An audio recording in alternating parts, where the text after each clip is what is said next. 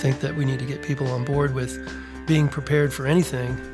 But, you know, I, I think the bigger issue is that we're living beyond our means these days. You know, you want more than your parents had. They expect more for you than they had, and that's a message that's not sustainable.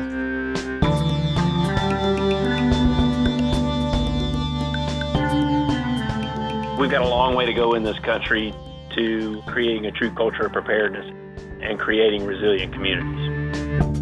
From Appalachian State University in Boone, North Carolina, this is Sound Effect. Now here's your host, Megan Hayes. Today, I'm joined by Brock Long, Appalachian alumnus and administrator of the Federal Emergency Management Agency, who's joining us via telephone from FEMA headquarters in Washington, D.C., and Dr. Shea Tuberty, professor and assistant chair of Appalachian's Department of Biology, who's here in the Greg Cuddy studio to talk about resiliency and specifically what it is and why it is important to plan for our environmental and social systems to have the capacity to absorb disturbance or disaster and still retain basic structure and functionality. So, Brock Long and Shea Tuberty, welcome to Sound Effect, and thank you for taking the time to join this conversation today. I'd like to start with asking each of you the same question. And uh, Brock, if you wouldn't mind responding first, since you can't see each other to make eye contact. Um, but my question is what is resiliency? Well, from where I sit as FEMA administrator, it's a community's ability to bounce back from disasters. It's that simple. But we've got a long way to go in this country to uh, creating a true culture of preparedness and creating resilient communities. And Shea, let me ask you the same question. So, yeah, resiliency, I use that term almost interchangeably with sustainability, but you know, resiliency to me means kind of elasticity. So, being able to flow with the punches or go with the punches, as Brock mentioned, just building infrastructure to withstand a catastrophe and then respond quickly afterwards with continued capability. And Brock, can you talk about why resiliency is so important on a national scale? Unfortunately, we're in a vicious cycle of communities being impacted by disasters and having to constantly rebuild. And it's almost as if we're not learning anything from what history, Mother Nature, and history has taught us. Um, specifically, if you look at the last 16 months since I've been in office, FEMA has rendered more individual assistance, money into the hands of those who are uninsured that took devastating losses, or public assistance money that goes into fixing infrastructure. We've rendered more individual and public assistance in the last 16 months than the agency has done in the previous 38 years combined. That's our entire history basically packed into a year and a half. Wow. We got to stop the cycle. And so it's going to take different approaches, uh, and that's what we've been working on every day up here in FEMA since I've been in office. Shea, can you talk about the resiliency work that you're doing regionally? So here at the university, there's a, a, number of efforts to try to build our resiliency, and um, most of those have been around trying to deal with the flooding events here in Boone. So, uh, along with what Brock just mentioned, uh, this is a, a, banner year for the high country as far as flooding events.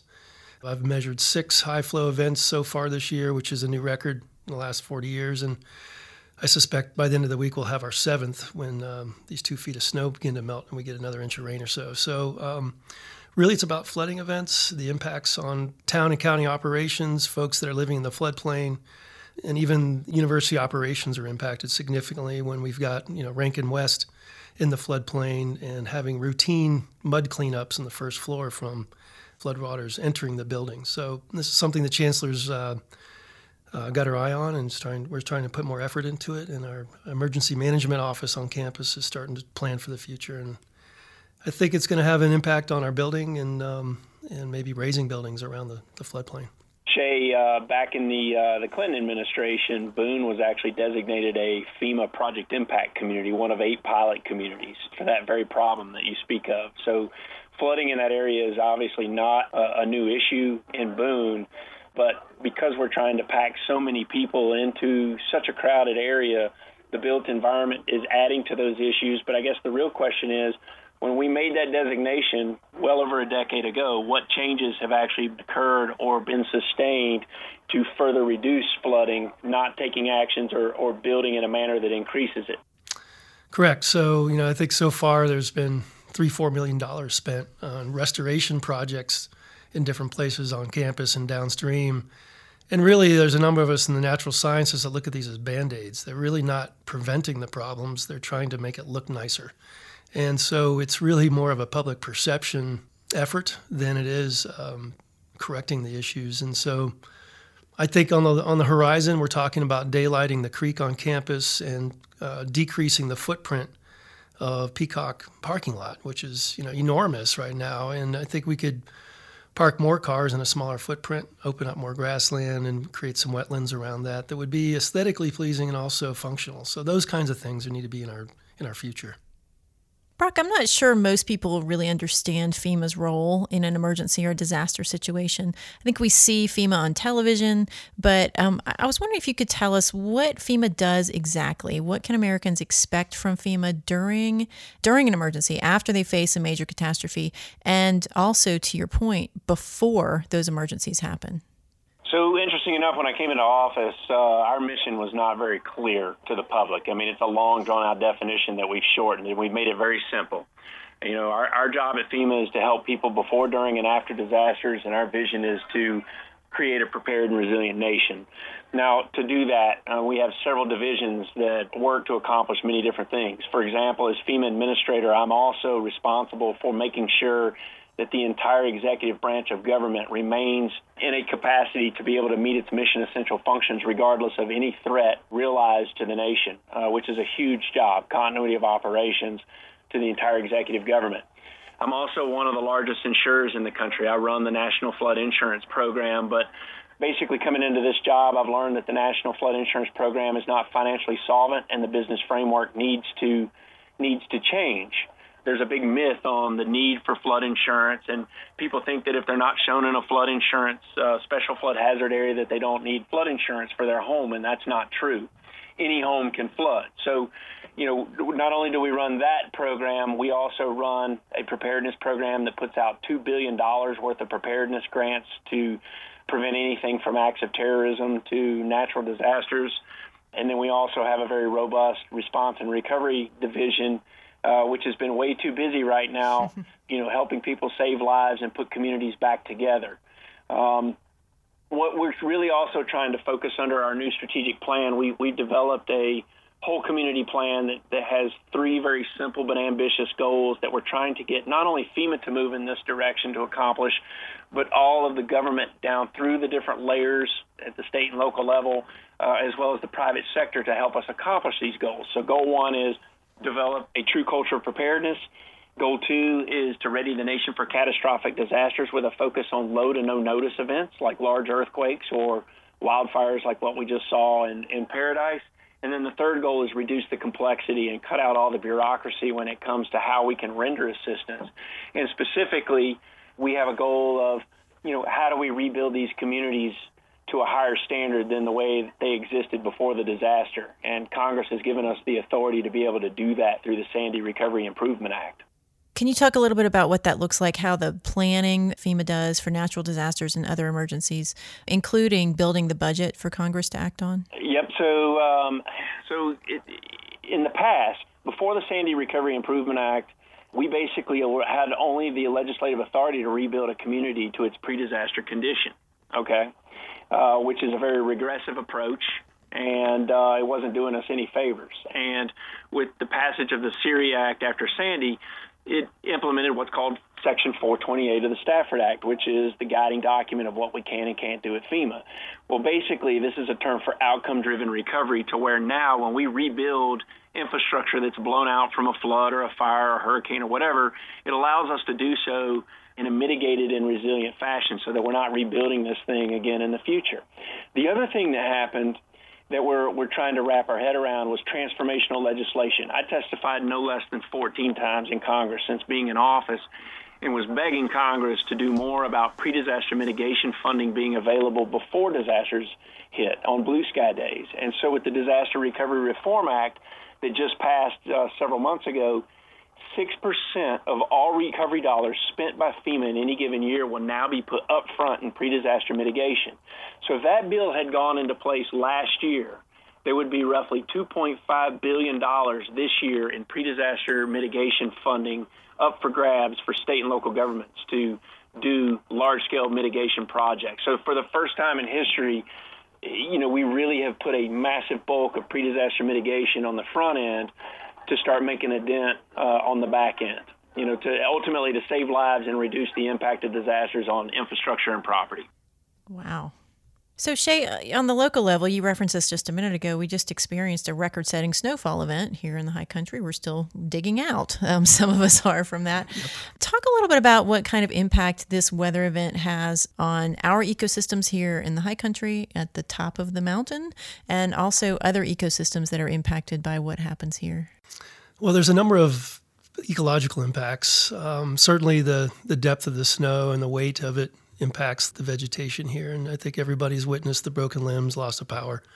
Although, you know, amazingly, very few people lost power up here, even though off the mountain we were hearing hundreds of thousands. So that says something about Boone and the county uh, as far as being prepared.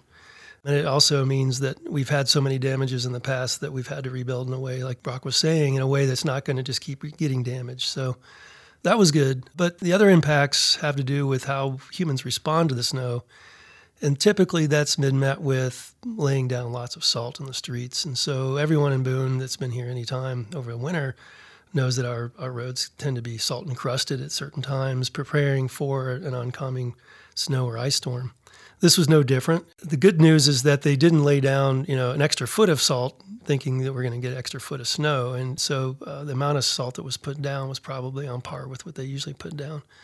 But as the snow melts and um, that salt is dissolved, it's moved right into the creeks, and that's kind of my my role on campus uh, with sustainability of water issues right now is is measuring not just the creek that runs through town, um, Kraut Creek or Boone Creek, but also you know another seven or eight that contribute to the South Fork of the New River. So Brock, I'm glad you brought up that uh, point about Boone being invited to be part of that study. You mentioned that at the football game with me, and you recollected that not a whole lot had come from it, or you asked me what had come from that? And no, know. I think uh, I think it's just interesting that uh, you know this was a program that was put into play. Uh, gosh, probably what 15 years ago, and, yeah. and uh, to highlight that Boone has a real problem. But you know, once the program died, the effort died with it. It was never carried on by the city of Boone. Well, that's, you know, so I followed up with that comment you made with some of my friends that are on councils with the town yep. and uh, specifically the Water Council. you know, so this is Kristan Cockerill, who's in our interdisciplinary studies and is kind of a policy expert in water issues. And she said that, you know, for years she's been trying to get them to think about how they can use our data from the several teams on campus that are focused on this issue to foresee the future and predict what's going to be a problem and start using that information to help guide them in their development of the town. Um, and it's gone nowhere. They're not doing it, you know. And it's this is with a, a group of folks that are very environmentally, you know, sound.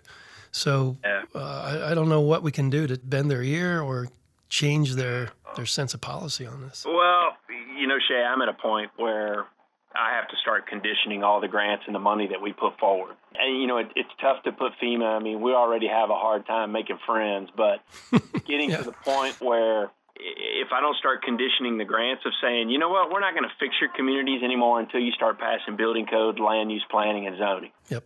Yep. And then, you know, eh, but you don't want to get to that point, like hold a gun to somebody's head to change. You would think that they would invest in the city and or the county or whatever it may be, that they would invest and do the right thing. But unfortunately, a lot of communities know that when stuff is damaged, FEMA comes in and fixes it. Yep. So we got to get to a point where we fix it once and then we're done. Yep you know. Yeah. Well, there was good news about the the pushing the money to the front end, the six percent up front. You know, I did some some digging this morning after Megan shared the questions with me, and saw you guys have what four different grant programs, and one of which is you know pre-disaster grants, and that's. Yep. I think that's where things need to be going. You know, yep. that's and then also being able to spend the money in a way that you're going to make things more sustainable thereafter. That's really critical. Well, I believe the key to resiliency's got to start with the uh, land use planning, building codes, and yep. and zoning. Um, until then, FEMA's job is just going to continue to be more and more complex. And then, and then the other thing too is we got to educate citizens uh, yep. over some bad habits yep. that uh, that add to the back end of FEMA. Mm-hmm. Yeah. Yeah. So one of the um, you were talking about the impacts of this that weather events have on our ecosystems and what impact that has on other ecosystems. So. Correct. So um, yeah, let me finish up that idea. So I was mentioning the the uh, road salts that are added to you know help people get around, and you know there's a lot of data that shows that the money you spend on putting rock salt on roads is uh, repaid within 30 minutes, just in saved lives, um, damaged cars, and, and other personal land holdings. And so it's it's hard to make the argument that you shouldn't be using salt. Um, asking people to be patient and let the snow melt and ice melt isn't going to happen. So, and then there's numbers that you know are in the tens of millions for bigger cities. If you shut them down because of road impassability, you're losing huge amounts of uh, income. So, asking people to do that isn't going to happen. So, adding the salt seems like it's going to be something that's going to be around a while. But what I've been looking at is the impact on the water quality, and that you know basically there are moments in Boone that the water is as salty as it is in the estuary environments where rivers are meeting the oceans at the coast. And so the animals here and the plants here that live in our streams are certainly not adapted to that kind of salinity. Um, and so we've been looking at the long term impacts, short term impacts, the pulsing impacts of uh, salt impacts to our streams.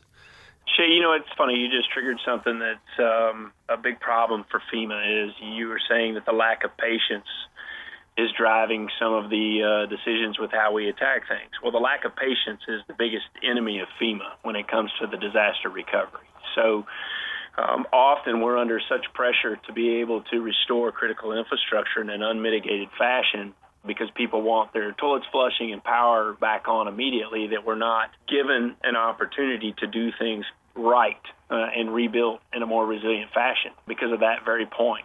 And you know, one of the things that we've been trying to focus on is, as I said earlier, goal one, a, a true culture of preparedness is we've got to go back and holistically review how we ask people to be resilient or prepared. Mm-hmm. And if you look at the amount of assistance that we put in the hands of citizens that were impacted by disasters over the last year and a half, the numbers are off the charts. It's millions of people that have received. I think it's probably over, you know, six or seven million people in the, you know, in the last year and a half that have received, you know, money physically in the hands, their hands as a result of FEMA assistance. Well, the reason that they get that funding is typically they're uninsured, underinsured, and not even remotely financially resilient or prepared. And so we're trying to go back and change our audience to work with financial advisors, educators, you know, realtors, insurance agents on trying to teach people how to become more financially resilient, to have rainy day funds, but then also to be properly insured. So what we just saw with the Paradise wildfires, which was the worst disaster I've ever seen in my life, is that people who are struggling in retirement financially are paying off their mortgages and then letting their fire insurance lapse. And then it becomes FEMA's problem to help them get back on their feet and kickstart the road to recovery, but FEMA can't make them whole. So there's fundamental problems with finances in the wake of what I call asset poverty or what's known as asset poverty, where people are spending more money than they make, and it's not allowing them to be properly prepared from a finance standpoint. Uh, and it puts more pressure on our agency. So we're having to go back and fix fundamental core problems and work with other entities to help us do so. And we got to get back into the schools and start educating people not only on that aspect, but wherever you live, there are inherent risks you know that you have to be aware of and be prepared for, whether it's wildfires, hurricanes, or, or, or earthquakes. And you know, teaching realtors and those in the community that make communities work, like realtors and financial advisors and insurance agencies, to start saying, "Hey, mitigated homes are valuable homes. Everybody should have flood insurance because any house can flood, regardless of what the special flood hazard map says." You know, so there's a lot of things that we're trying to correct and a lot of myths out there that we're trying to correct about what citizens believe or, or don't believe when it comes to resiliency. Those are big issues, Brock. I'm I don't you know I'm glad I don't have your shoes to wear, but um, I think this comes down. You know, one of the things that's becoming more part of the message here at App is you know in the sustainability culture is educating students about privilege. Um, in the United States and how other folks in other countries, you know, don't have that privilege. And what I'm talking about is sewage systems and houses with power all the time. And, you know, we get to the point where we can't withstand, you know, 10 minutes of not having our cable connection or our phone goes down or the, you know, our cell phones lose power. It's just like this, the worst thing that can happen to you all day long, but it really isn't. And I think it's only when we have these disasters that people are reminded that they're living in a chaotic world that they have no control over and but they convince themselves they do. And I think your message that you're trying to get out through FEMA is the right one. I think that we need to get people on board with being prepared for anything. But you know, I, I think the bigger issue is that we're living beyond our means these days, and, and that comes with that privilege. You know, you want more than your parents had. They expect more for you than they had, and that's uh, a message that's not sustainable.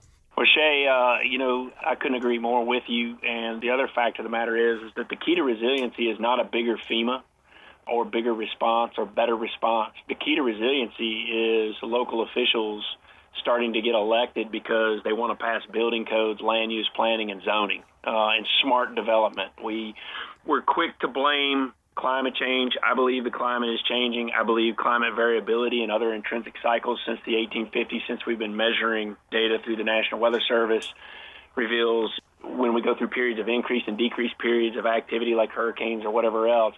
But ultimately, we have to accept the fact that the United States has some of the most dynamic weather patterns of anywhere on the globe, and we've got to develop in a more smart fashion to be able to live with those. And urban sprawl is putting people in harm's way.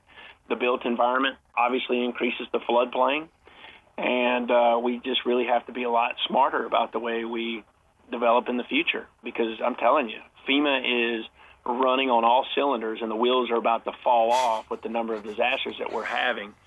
And bigger FEMA is just not the answer. Yeah, let's see at your point you know the data is out there. I mean, there's so many folks in the geography and planning department and the uh, appropriate technology and the built environment. you know, there's so much information that we're generating every day with student and faculty research, and not just at App. Many, many academic institutions have kind of taken this as their main strategic plan, but folks just aren't using it. And it's the most frustrating part going to a conference where you got the world leaders in some particular area of, of science talking about what we could be doing and you know how much more power we'd have moving forward. Yet you go to your local community politicians with those ideas, and like you said, unless you have the right ears to listen to it, they just you know a won't put you in a situation where you can even talk to them, or if they hear it, they just don't have the power to make any changes. At least they don't think they do. You know, one of the things that just listening to the two of you talk, first of all, I'm a little embarrassed that I was irritated that Walmart was closed the other day. Now that you're talking about the the lack of patience and privilege that we have.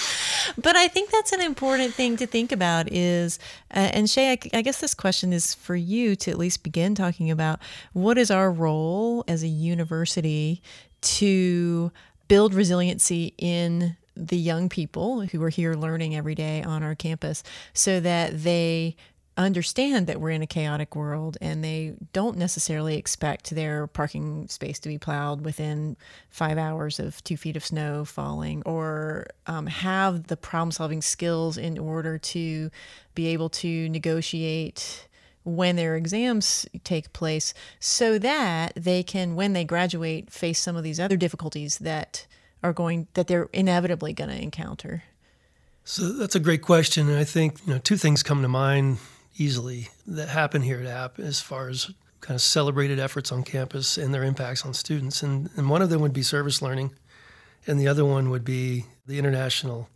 travel and, re- and education efforts on campus. And, uh, and let me tell you why. So, for service learning through the ACT program, the Appalachian and Community Together efforts, that takes students out of the classroom. And I think, you know, the classroom is part of that ivory tower culture where everything's perfect faculty explain how things could be perfect if only we did this or that, and some of the things we're talking about here. But if you take them out of the classroom and show them real people with real issues, and then have those students talk to them and say, How did you end up here at this homeless clinic? Oh, well, you know, my house uh, went underwater, or it burnt down in the fires we had last fall because of the droughts. And then you realize, you know, these people had normal jobs, all their kids were in school, they, they could have been their neighbors. And so the students realize that they're only one step away from that. You know, the difference might be in that they didn't have insurance or they did have insurance. And then on the international side of things, you can take students out of their comfort zones here in the United States where, you know, you'll take them to communities in developing countries. Last year I was in Belize, the year before in Puerto Rico, um, just before the hurricanes hit. And, you know, the students, even then, when things were working on all cylinders in those countries, the students were still amazed that with such little resources, these folks could live happy lives. And in many ways, you can measure it, were happier than my students were. They have, you know, arguably everything they need. So I think that taking them out of their comfort zones, letting them witness that this is out there, changes them forever. One of the unexpected outcomes of the Belize trip last year is we had a rainy day. We couldn't go scuba diving offshore, talking about privilege. Um, but instead, we picked up a bunch of trash bags and cleaned up the reef front right where we were staying on this little barrier island. The kids picked up 30 bags of trash in 45 minutes. Wow. I mean, big trash bags. Um, they were in tears while they were doing it because they just realized that what they were doing was going to hardly make a dent. And all of that trash had ended up on that beach since the last class had visited the island a week ago. Oh my gosh. So this is like, you know, this is what's coming ashore from a number of different sources, but including, you know, big cruise liners that are just dumping their trash at sea. You know, so everything that we were picking up were like plastic toothbrushes, uh, disposable forks and spoons and knives, uh, flip flops, sunglasses. I mean, it was just incredible the bulk of stuff that was coming Yeah. there. Megan, I think once, uh, what are we teaching students at Appalachian? And not only that, but what type of education are they getting from the K through 12 up? And particularly, I go back to financial resiliency. The primary gap and driver of the assistance that we put out is no insurance. And Brock, this is for uh, all income, right? This is, this crosses socioeconomic levels. It does. It's not poverty. It's asset poverty. It's people that make six-figure salaries that spend more than they make, and then they try to cut their costs.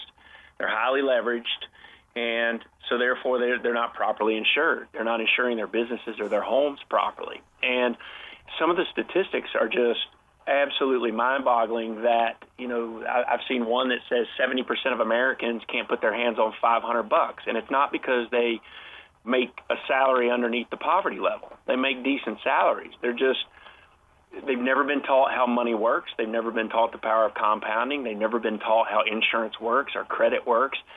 And the credit score of every Appalachian student is one of the most important scores that they'll ever have in their life. And you know, we spend a lot of time in schools, rightfully so, teaching them about how the human body works and how you break down uh, the human cell and the parts of it. And mitochondria is the battery pack that powers a cell or whatever. But we're not teaching them the fundamental basics of how the world works when it comes to money and insurance. And we often advocate that you ought to have four to six months worth of operational cash uh, in an account, you know, in, in a safety account in your own rainy day fund, and then you invest everything after that as much as you can. You know, and, and to talk about the credit score, we got to think differently to tell you how important this is. We work with a uh, nonprofit called Operation Hope that provides free credit resiliency education to people who are really struggling but want to achieve financial resiliency and John Hope Bryant, who's had to break negative cycles that you know he grew up in. His parents didn't know how money worked, and he talks about it. But he, he refers to the uh, most recent Baltimore riots or the LA riots, where communities end up burning down as a result of civil disturbances. He touts a statistic that says that no community with a collective credit score above 700 will have to deal with civil disturbances and having their city burned down. So think about that instead of saying we need more police to prevent riots or civil disturbances, actually what we need is we need to raise that community's collective credit score above 700 to prevent that stuff from happening. So it's a holistic change in the way that we are asking people to prepare. Because what's happened with FEMA is that our Be Ready programs of, of asking people to go out and buy supplies for three to five days to be ready for the snowstorm or, or uh, the hurricane – has become an unrealistic financial ask that nobody's doing either. And we see challenges when it comes to asking people to evacuate. Hey, we need you to go buy a tank of gas, drive, you know, a couple hundred miles down the road and find a hotel to stay in. It's become an unrealistic financial ask for a majority of Americans, and it's not because they live in the poverty rate. So it's uh, it's a fundamental change in what are we teaching freshmen coming into um, Appalachian State, in my opinion. Yeah, I think that what you two are hitting on, you know, we started this conversation talking about environmental resiliency, but but we see this huge social impact as a result of natural disasters and and huge economic costs. And and so um, Shea on our campus we teach and conduct research about sustainability using those three pillars. So environmental resiliency um, social resiliency economic resiliency. Can you talk a little bit more about how how they go hand in hand? I'd like to hear both of you actually talk a little bit about that and how that plays out. I think Brock's made some really good points about folks um, connecting the, the environmental impacts on people's personal holdings and the impacts on their prosperity. So I think it's easy to make links um, between the three. Um, it's it's an effort in EPA. You know, they've got these grants called P3 grants, which is People, Planet, and Prosperity, and it's the idea is that you can create engineering and uh, scientific approaches to handling old problems that might be both a solution to an environmental issue and also create some income or prosperity for um, a group of uh, claims or stakeholders that are, are using it. So, um, another great example is using alternative energies that um, are taking a waste product and converting it into something else, either for energy or a product. And so there's lots of kind of low hanging fruits to explain these kinds of situations. But basically, in the end, it comes down to that humans are part of the ecology everywhere we exist. We can't separate ourselves from the environmental impacts we're creating. So when the fish get sick, so are we. And I think the there's been an interesting um, effort in the toxicological world. I'm an aquatic toxicologist in the conference I was just at in Sacramento. Uh, funny enough, the week that the Camp Fire started out Paradise, the last day I was there, I was smelling the fires and wow. left just before it really got bad. But there's a, something called uh, One Health that basically looks at human health issues and environmental health issues and correlates them to the same causation. It gives you more power moving forward when people realize that we're all connected in some way or another. I think the three pillars are you know, critical for people to understand. Um, I think it's kind of an academic thing to kind of help people make connections between them. Um, once you've done it once or twice with some case studies, they start to do it on their own. I think they start to see that it's not that big a jump, and they can start to see the impacts, possible impacts of some of their activities they're invested in or not invested in, behaviors and their impacts. So it's it's kind of easy to make those connections once you've taught people how to do that. And I think that's a critical skill set moving forward in the sustainability movement. And Brock, it seems like you've been a firsthand witness to that for close to 20 years now. Absolutely. I've seen way too many communities devastated, but a lot of it boils down to a lack of a community uh, resiliency approach or mitigation approach. Um, look at all the construction that was done in vulnerable storm surge areas from basically Texas to Maine. And you know, when we go through periods of increased and decreased hurricane activity through whether it's thermohaline circulation, you know, cycles or El Nino, the bottom line is is that we seem to fail to recognize that hurricanes continue to hit and will always be a part of living, you know, in the southeastern United States and the Gulf. And therefore, why are we not putting in proper land use planning and building codes? Mm-hmm. And, you know, one of the most frustrating things is the state of Florida just struck down one of the most robust building codes in the country, the 2001 Florida Building Code. But you could see when Hurricane Michael impacted, you know, the areas and the other storms like Irma last year, anything built after 2001, after Hurricane Irma impacted the state, survived and did pretty well. Anything built before that time did not perform very well. But yet the state legislature, as I understand it, struck the law down last year. It makes no sense. Uh, I call it hazard amnesia. Uh, we, we continue to, to not learn from these events and change building codes in a meaningful way. The predicament that it places FEMA in is with all of the funding that we put out, my annual budget's roughly $16 billion you know, at what point does FEMA say, all right, no more money until you pass a robust building code that fits the hazards associated with your state or your community? And we just start withholding the money back to force that change. Almost like holding a gun to a community's head to do it. It's not the optimal way of going. But if we're not going to have communities proactively start electing officials and putting plans in place that are holistic in nature, as a whole community plan for mitigation, then unfortunately, that's where I think government's got to go is to start driving this so that we're not through this vicious cycle again and again and again. One of the biggest problems that I see is I love the sustainability movement, particularly when it comes to power. I love to see green energy being put up. But I can tell you that every community I've seen where green energy is prevalent, none of it is mitigated for the disasters that the area faces.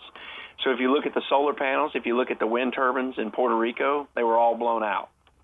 And that is not easy infrastructure to put back into place. It's not as easy as stringing lines. So even the sustainability efforts of putting green energy into these communities, we're already doing it in an unmitigated fashion.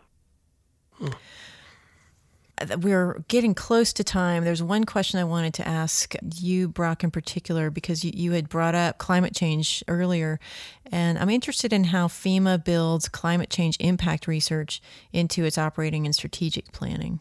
So it's not so much climate change as much as it is climate variability. We look at cycles such as El Nino, La Nina, thermohaline circulation or the ocean's conveyor belt. There are definite patterns that increase and decrease activities. The question about a changing climate is how does a changing climate impact those variability cycles that uh, we know exist that impact our communities? You know, for example, El Nino oscillates every five to seven years. Well, El Nino to me means less hurricanes in the Gulf and the uh, in the Atlantic Ocean, but it means freak nor'easter snowstorms in the winter and tornadoes in places that don't likely see tornadoes all the time.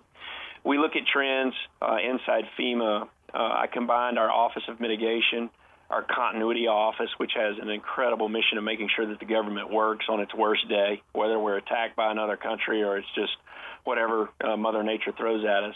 I combined continuity, mitigation, and preparedness into one division called a new division of resilience. And what we've got to do is make a uh, an investment into climatology and better understanding the impacts. But here again, regardless of what causes the disaster or the frequency of disasters, to FEMA, regardless of what causes them, we're still on the hook for responding and trying to mitigate it. So, um, Shea, can you talk quickly? One of the things that has been really interesting to me is listening to you and Brock talk about not only that national level, but that local level in terms of government and the role of government. So, can you talk about why you see it's important that government agencies, whether they're federal government agencies or whether they're local, utilize that type of thought process and um, and climate change impact or climate impact um, uh, research in planning and prevention? Yeah, I think that the importance of the climate change movement is basically that this isn't going away and this is going to be more prevalent. So when you say, you know, what's climate change mean to your region? Here it means that uh, the rainfall levels over the course of a year may not change. So the totals may not change, but the intensity of the rainfall, the rainfall events is going to change. So we get more flooding events, and so it's happening more commonly. And so those are the biggest issues we deal with. So how do you get your local government to think about the long game?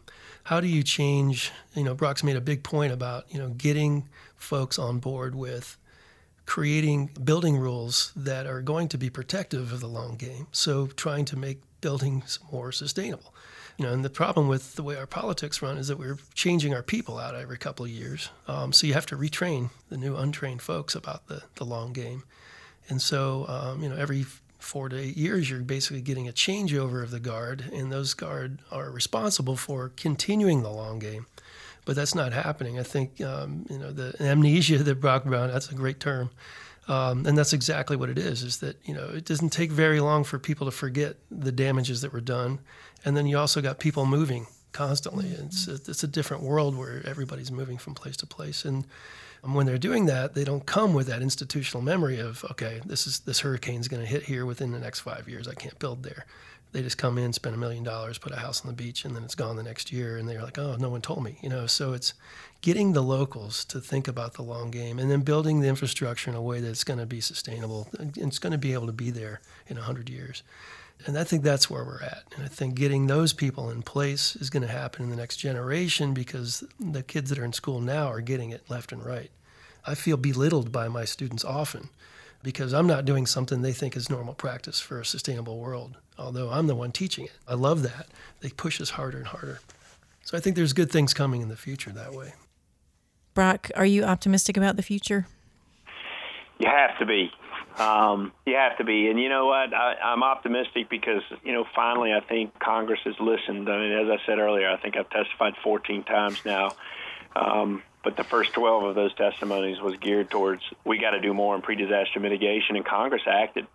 The Disaster Recovery Reform Act catapults pre-disaster mitigation in the front. Now, what that means is is that we got to get local governments to start putting aside the match money for those grants and then really think through the mitigation strategies that would improve their communities, that would keep the roadways open, keep the communications infrastructure running, keep the power and fuel running, making sure that their health and medical capability doesn't collapse in the face of disaster. You know, just making sure that we're being smart with the way that we're expanding those communities. Yeah, I'm excited. I think people are, are starting to work together. I think we just have to uh, at some point agree to disagree on the exact cause or whatever, but realize that we all got to do a lot more to mitigate and become resilient.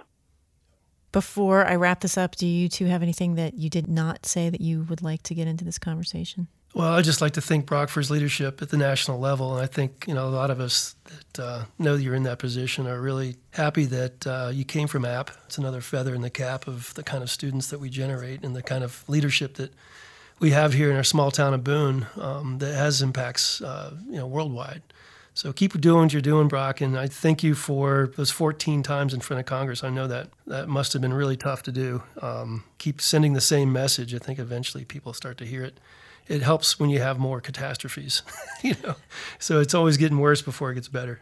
Nah, Shea, Megan, it's been an honor to be on this podcast. I hope we can do it again. And, you know, the doors to FEMA are open. So uh, if there's anything that we can do to uh, help Appalachian State students, come on up we'd love to see you and show you what we do. And you know, part of the problem is is a lot of people don't understand FEMA's role, but it's very complex, and it's only becoming harder every day until we start fixing some fundamental problems that exist in our community. So thank you. It's been an honor. Well, thank you both. This opportunity to speak with an esteemed and distinguished alumnus and also an esteemed and distinguished faculty member has been my distinct pleasure. So thank you so much. I um, heard the beginnings of a conversation under a tent um, at homecoming weekend and have been really excited about the possibility of being able to continue that conversation or at least listen to it a little bit more from my perspective. So I appreciate the work that both of you do very much. I think that it's making a really big difference in, in our nation and our world and the future of our planet. So thanks to both of you. Thank you. Thanks for organizing this, Megan.